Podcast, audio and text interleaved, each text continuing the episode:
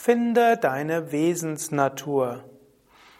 Om Namah Shivaya und herzlich willkommen zu einem Vortrag im Rahmen der Yoga Vidya Schulung. Mein Name Sukade von www.yoga-vidya.de. Dies ist jetzt der 24. Vortrag, die 24. Lektion, überschrieben mit Finde deine Wesensnatur oder finde deine wahre Natur. Die Frage, wer bin ich, ist eine der entscheidenden Fragen und ich möchte heute nur ein paar Anregungen dazu geben. Im Lauf dieser Yoga Vidya Schulung wird es ja noch viele Lektionen und Anregungen geben. Aber hier ein paar Tipps. Zunächst geht es um die relative Natur und dann geht es um die absolute Natur. Ich will hier einfach nochmals etwas über die absolute Natur sprechen was ein Thema des Jnana Yoga ist, von Vedanta. Jnana Yoga sagt, deine wahre Natur ist Sein, Wissen und Glückseligkeit. Sat Chit Ananda. Dein Selbst, Atman, ist letztlich eins mit Brahman, mit dem Absoluten. Und es ist gut, das sich immer wieder zu vergegenwärtigen. Der Körper geht durch verschiedene Prozesse, ist mal gesund und mal krank. Deine wahre Natur ist Satchit Ananda. Und selbst wenn dein Körper irgendwie schmerzt und Schwierigkeiten macht, du selbst bist immer Satchit Ananda. Deine Psyche geht durch verschiedene Prozesse. Du fühlst dich mal froher und mal weniger froh. Du hast mal mehr Ideen, mal weniger Ideen. Du bist mal konzentrierter, mal weniger konzentriert. Dein Geist, dein Chitta geht durch verschiedene Bhumis. All das geschieht, kommt und geht. Aber du selbst, als Selbst, bist Satchit Ananda. Ich will dieses jetzt nicht weiter ausbauen. Es wird noch einige Jnana-Yoga-Lektionen geben, wo ich darüber tiefer spreche. Es gibt auch einen Vedanta-Meditation, einen Jnana-Yoga-Kurs in 20 Lektionen als Video- und als Audiokurs. Und dort ist diese Frage, wer bin ich, die wichtigste Frage, äh, zu der du sehr gründlich herangeführt wirst. Hier will ich jetzt auch noch sprechen über die relative Natur. Und die relative Natur ist auch ein Thema, die im Ayurveda eine Rolle spielt, in der Bhagavad Gita eine Rolle spielt und die ich auch in den künftigen Vorträgen weiter ausbauen werde. Es gibt auf Sanskrit dafür drei Ausdrücke. Zum einen Prakriti.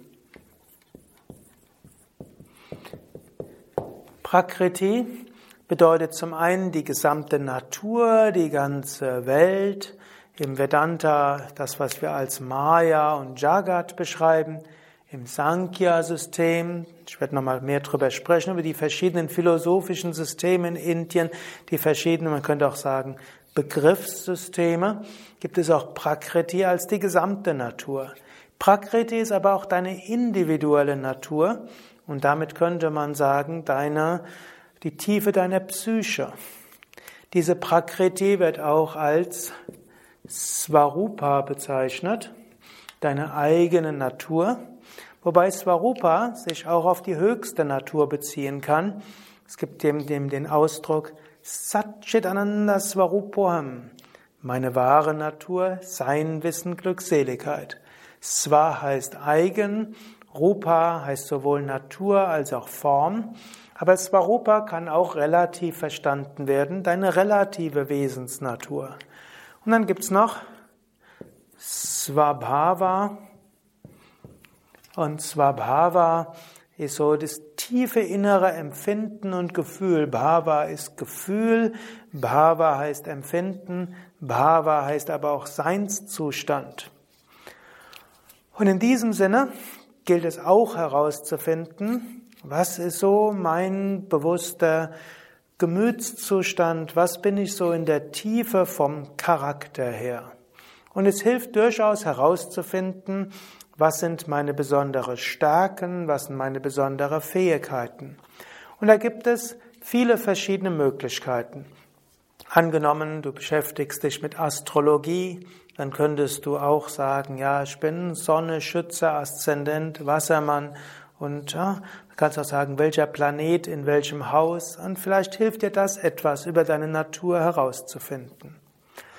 Weitere Möglichkeit wäre vom Ayurveda her und im Ayurveda haben wir Vata,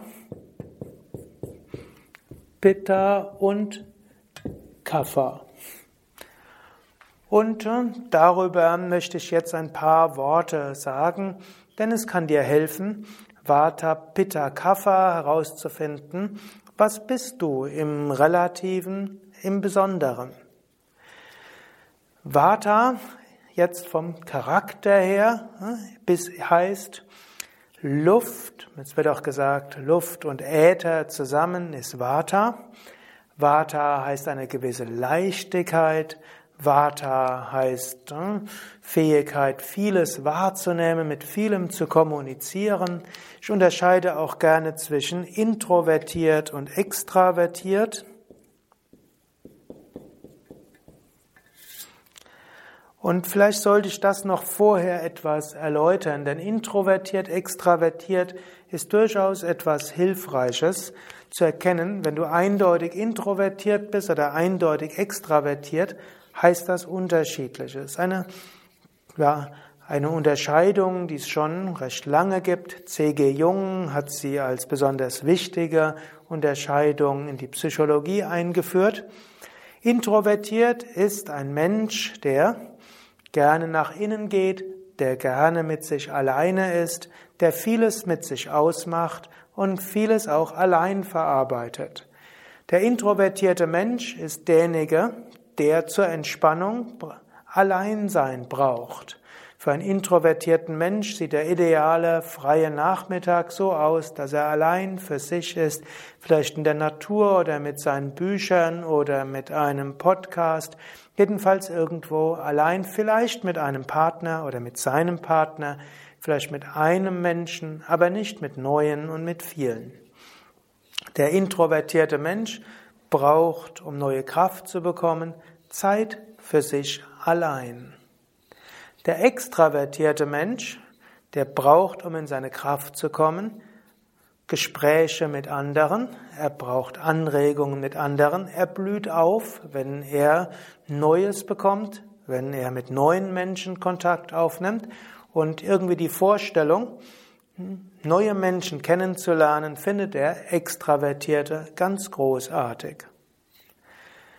Der introvertierte Mensch wird auch Dinge tun, um neue Menschen kennenzulernen, es wird aber für ihn eine Anstrengung sein.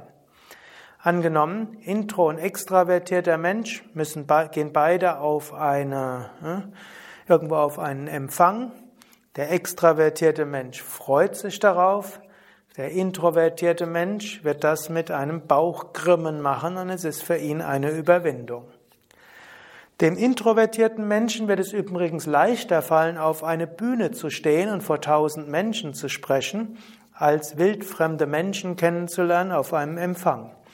Der extravertierte Mensch, dem wird es leichter fallen, einfach äh, Casual Talk zu machen, also Small Talk zu machen, kleine mit mehreren Menschen dort zu sprechen. Aber jetzt die Vorstellung, auf eine Bühne zu kommen, mit vielen zu sprechen, ist manchmal für den Extravertierten erheblich schwieriger.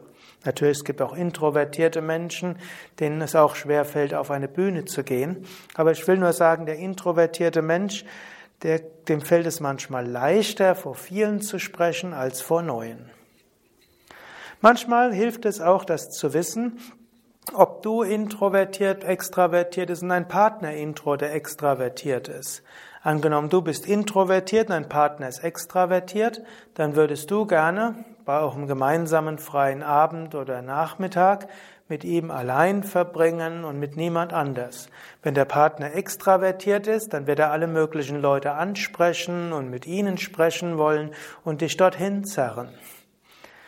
Eine Hilfe wäre, dass ihr euch dort absprecht. Wenn der andere extravertiert ist, dann kannst du sagen, du kannst gerne mit anderen Menschen sprechen, aber bitte stelle sie mir nicht vor.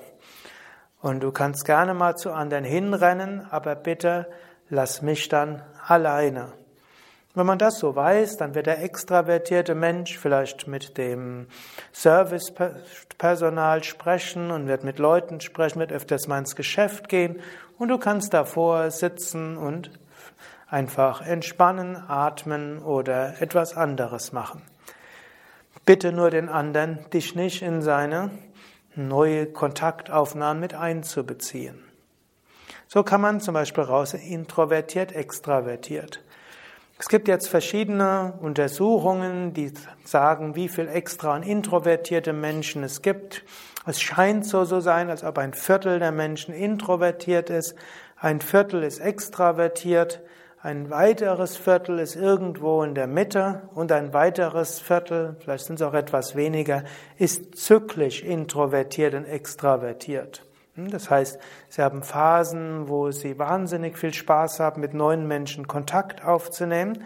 Und es gibt Phasen, wo sie wahnsinnig viel Angst davon haben hm, oder Hemmungen haben, andere neu kennenzulernen. Es hilft so ein bisschen, sich bewusst zu machen, bin ich eher introvertiert, extravertiert, zyklisch introvertiert, extravertiert. Zum Beispiel gibt es auch Menschen, die haben so eine Neigung, himmelhoch jauchzend zu Tode betrübt zu sein. Und vielleicht sind sie gar nicht himmelhoch jauchzend zu Tode betrübt, sondern eher haben sie extravertierte Phase, eine introvertierte Phase und die kann man leben.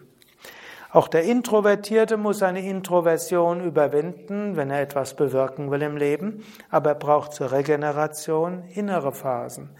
Auch der Extravertierte muss, wenn er etwas bewirken will, auch mal manchmal allein etwas tun aber er braucht für Energie und Regeneration die Anregung durch andere. Und so gibt es auch extravertiert Vata und introvertiert Vata. Der extravertiert Vata ist derjenige, der auf andere zugeht, mit anderen etwas tun will, der Anregung braucht und so weiter. Der introvertiert Vata ist der sensible, manchmal auch der hypersensible, er spürt alles, fühlt alles und muss sich öfters mal abschirmen von anderen, um nicht zu viele Eindrücke zu haben, um sich zu regenerieren. Der Pitta-Typ ist der feurige Typ, der brennt für etwas, der sich durchsetzen will, der an Erfolg orientiert ist, der vielleicht auch Lob braucht, der begeisterungsfähig ist. Auch hier gibt's den Intro und den extravertierten Pitta-Typ. Der introvertierte Pitta-Typ ist äh, derjenige, der Dinge allein machen will, der auch manchmal das Gefühl hat, dass er alles allein machen muss und äh, der leistungsorientiert dabei ist. Der Extravertierte ist der, der andere zur Begeisterung mitreißt und äh, man könnte sagen, der extravertierte Pitta-Typ ist wieder die geborene Führungspersönlichkeit, kann andere begeistern und mitreißen und braucht auch das Zusammensein mit anderen. Dann gibt es Kapha. Auch hier, wie du dir denken kannst, gibt es Intro und Extra. Kapha ist Wasser und Erde. Man könnte sagen, der extravertierte Kapha-Typ ist so ein bisschen ein gewisser Gemütlichkeitsmensch, ist derjenige, der auch anderen zu Gemütlichkeit bringen will, der auch sich um andere so ein bisschen kümmert und anderen sagt, langsam, es gilt, auch mal um sich selbst zu kümmern. Der extravertierte Kapha-Typ ist sehr wichtig, auch in Gruppen, der sorgt dafür, dass andere sich nicht überanspruchen, nicht zu sehr ins Vata gehen, die Bodenhaftung verlieren, nicht zu sehr ins Pitta und dann vielleicht ausbrennen, also hält die Gruppe zusammen. Der introvertierte Kapha-Typ ist so der regelorientierte. Hm, es gilt, das und das ist zu tun, das und das ist zu tun. So haben wir es immer gemacht, so steht es in dem Regelbuch und so weiter die braucht es auch, auch diese sind wichtig. Jetzt kannst du selbst überlegen, gehörst du zu einem dieser Typen dazu? Du hattest ja auch schon, ich hatte auch schon mal etwas gesprochen über die fünf, vier Elemente, Erde, Wasser, Feuer, Luft und Äther. Die hängen natürlich auch zusammen mit Vata, Pitta und Kapha. Vata Luft, Pitta Feuer, Kapha Erde und Wasser. Könnte auch sagen, der gemütliche hat ein bisschen mehr Wasser und der regelorientierte hat etwas mehr Erde und man könnte es noch anders unterscheiden. Hilfreich ist auch, dann kannst du auch überlegen, was sind meine Stärken, wie kann ich die einsetzen. Der Vata-Typ, insbesondere der extravertierte Vata-Typ, wird zum Beispiel seine Fähigkeit, mit anderen zu sprechen, einsetzen. Der Pitta-Typ wird seine Fähigkeit einsetzen, hm, wirklich viel zu tun und auch lange zu tun. Und der Kapha-Typ wird vielleicht sich bewusst machen, ich mache Dinge langsamer, aber dafür dauerhafter. Hm, und steter Tropfen höhlt den Stein. Rom wurde nicht an einem Tag gebaut. Und äh, ein Vogel baut sein Nest Ast um Ast. Also der Kapha-Typ wird sich aufs Langfristige verlegen, der Vata-Typ auf Verschiedenes probieren, neugierig sein, der extravertierte Vata-Typ, und der Pitta-Typ wird einfach sein Feuer und seine Fähigkeit, viel zu tun, nutzen und notfalls immer wieder probieren. Zielorientiert, leistungsorientiert. Ist aber auch hilfreich zu erkennen, andere sind eben anders als du. Und es ist auch hilfreich zu erkennen, dass deine Wesensnatur allein auch nicht ausreicht. Du musst auch manchmal, selbst wenn du introvertiert bist, auf andere zugehen. Du brauchst auch mal eine Phase der Überlegung, selbst wenn du mit dir allein, selbst wenn du extravertiert bist. Du musst dich auch mal an Regeln halten, selbst wenn dir eigentlich Regeln nichts bedeuten. Und in diesem Sinne nutze deine Stärken, aber achte darauf, dass du in dem Maße wie nötig auch andere Aspekte deines Geistes benutzt. Auch noch etwas zu Swarupa und Swabhava. Sei dir auch bewusst, dass du mehr Fähigkeiten in dir hast, als du zunächst mal weißt. Menschen beschränken sich manchmal und denken, so bin ich halt. Oder sie sagen, das ist nicht meins. Oder das mache ich nicht, das entspricht mir nicht. Du weißt nicht genau, was alles in dir steckt. In dir kann noch sehr viel mehr stecken. Und ich begleite Menschen auf ihren Wegen seit vielen Jahren, inzwischen Jahrzehnten, und ich habe schon so häufig gesehen, dass Menschen Fähigkeiten hatten auf einem Gebiet, was sie nie gedacht hätten und erblüht sind auf Fähigkeiten. Ich habe Menschen gesehen, die gesagt haben, hm, Yoga lehren ist nicht mein Ding die nachher die allerbesten Yogalehrer geworden sind. Ich habe Menschen gehabt, die gesagt haben, Schreiben ist nicht mein Ding und die nachher wunderbare Autoren für Blogbeiträge oder Wiki-Artikel geworden sind. Ich habe Menschen gesehen, die mir gesagt haben, Computerarbeit ist nicht mein Ding und die nachher unglaubliche Fähigkeiten hatten, um Programme zu machen oder komplexeste Computerarbeiten zu erledigen. Ich habe Menschen gesehen, die mir gesagt haben, sie sind die kreativen Chaoten, systematisches Arbeiten ist nicht mein Ding. Und ich habe dann festgestellt, dass sie nachher die tollsten Organisatoren waren. Sei also vorsichtig, dich zu früh zu beschränken. Es ist gut, erst einmal zu erkennen, was sind jetzt meine momentane Stärken, wie kann ich sie einsetzen. Und es ist auch gut zu erkennen oder sich bewusst zu sein, in mir steckt noch vieles drin. Und eine gewisse Neugier ist auch hilfreich. Die Neugier, welche Fähigkeiten in mir will das Karma noch aus mir herauskitzeln? Was ist noch in mir alles angelegt? Und diese Neugier gilt es nicht nur für dich, sondern eben auch für andere zu haben. Im Umgang mit anderen versuche auch herauszufinden, was sind erstmal seine Stärken. Und du kannst auch überlegen, wie du im Umgang mit dem anderen auf seine Stärken dich beziehen willst, sowohl als Kollege als auch als hm, ja, Mitarbeiter als auch als Chef. Kannst du bei anderen auch herausfinden, was sind seine, ihre Stärken und wie kannst du dich darauf beziehen. Aber dann sei auch neugierig darauf, was vielleicht noch in diesem Menschen drinsteckt und was sich in ihm oder ihr entwickeln will. Denn in der Tiefe deines Wesens sei dir bewusst, du bist Satchit Ananda, Sein, Wissen und Glückseligkeit. Ansonsten steckt alles in dir drin. Vom Ayurveda würde man sagen, in dir ist Vata, Pitta, Kapha drin. C.G. Jung würde sagen, damit der Mensch vollständig ist, muss er weiblich und männlich in sich leben, extra und introvertiert.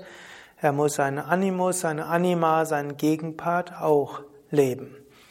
In diesem Sinne, es ist gut zu erkennen, was du hauptsächlich bist, das zu nutzen und neugierig sein, was noch in dir ist. Nutze deine Fähigkeiten und sei dir bewusst, wahre Natur, Satchitananda, Sein, Wissen, Glückseligkeit. Beschränke dich nicht auf dein Selbstbild, sei neugierig, was Schicksal, Karma, Gott, das Leben noch in dir alles hervorbringen wollen und werden.